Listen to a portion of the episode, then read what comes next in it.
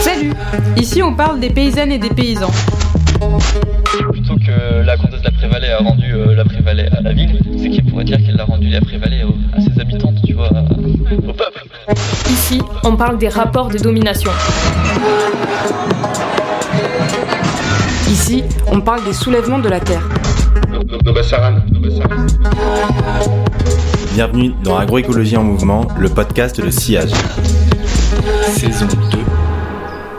Aujourd'hui, on a décidé de vous lire le manifeste d'un mouvement qui mêle paysans, paysannes, collectifs, syndicats, associations, militantes, militants, citoyennes et citoyens. C'est les soulèvements de la terre. Ce manifeste fait écho à plusieurs épisodes que vous pouvez entendre sur ce podcast. Pour retrouver le texte écrit et rejoindre les événements à venir des soulèvements de la terre, cliquez sur le lien en description. Bonne écoute.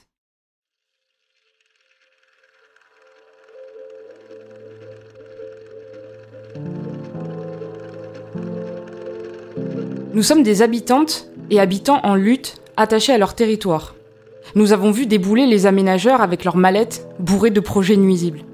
Nous nous sommes organisés pour défendre nos quartiers et nos villages, nos champs et nos forêts, nos bocages, nos rivières et nos espèces compagnes menacées.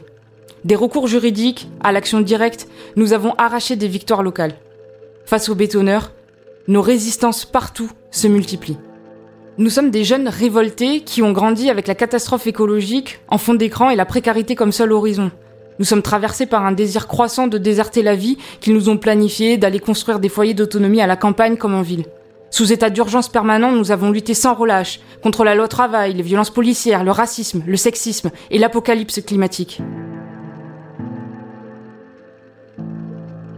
Nous sommes des paysans, des paysannes. La France n'en compte presque plus. Avec ou sans label, nous sommes les dernières, les derniers, qui s'efforcent d'établir une relation de soins quotidiens à la terre et aux vivants pour nourrir nos semblables. Nous luttons tous les jours pour produire une nourriture saine, à la fois financièrement accessible et garantissant une juste rémunération de notre travail. Parce que tout porte à croire que c'est maintenant ou jamais, nous avons décidé d'agir ensemble.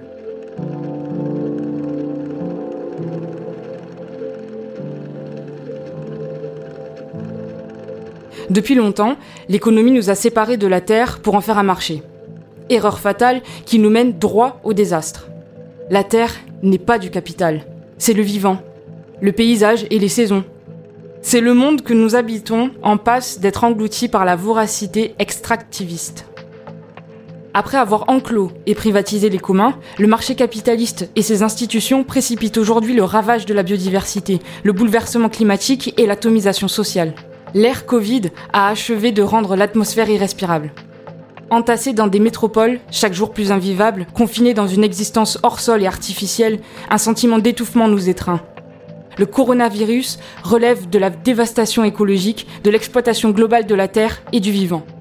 Il dévoile notre totale dépendance à l'économie mondialisée, révèle la fragilité de cette fausse abondance étalée dans les rayons de supermarchés. La gestion gouvernementale a pour conséquence de reconfigurer l'économie, télétravail, dématérialisation, tout en abolissant nos libertés fondamentales, loi sécurité globale, régime d'exception. Nous ne croyons pas dans une écologie à deux vitesses dans laquelle une minorité se targue de manger bio et de rouler en 4x4 hybride, tandis que la majorité est contrainte de faire des jobs subis, de longs trajets quotidiens et de manger low cost. Nous n'acceptons pas que les exploitants agricoles soient réduits au rang de sous-traitants, suréquipés et surendettés de l'industrie agroalimentaire. Nous ne nous résoudrons pas à contempler la fin du monde, impuissants, impuissantes, isolés et enfermés chez nous. Nous avons besoin d'air, d'eau, de terre et d'espaces libérés pour explorer de nouvelles relations entre humains comme avec le reste du vivant.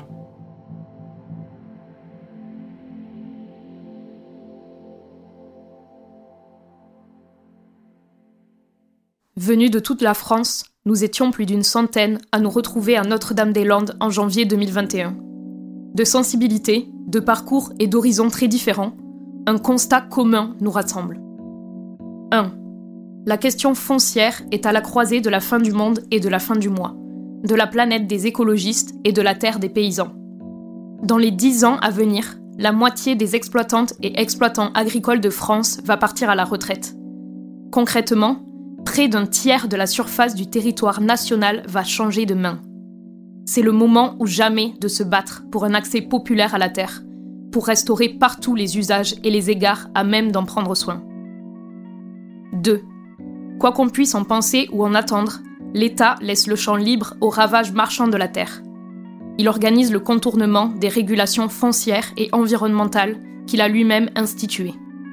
En guise de verdissement publicitaire, Macron rebondit sur la proposition de la Convention citoyenne sur le climat d'organiser un référendum pour inscrire la défense de l'environnement dans la Constitution.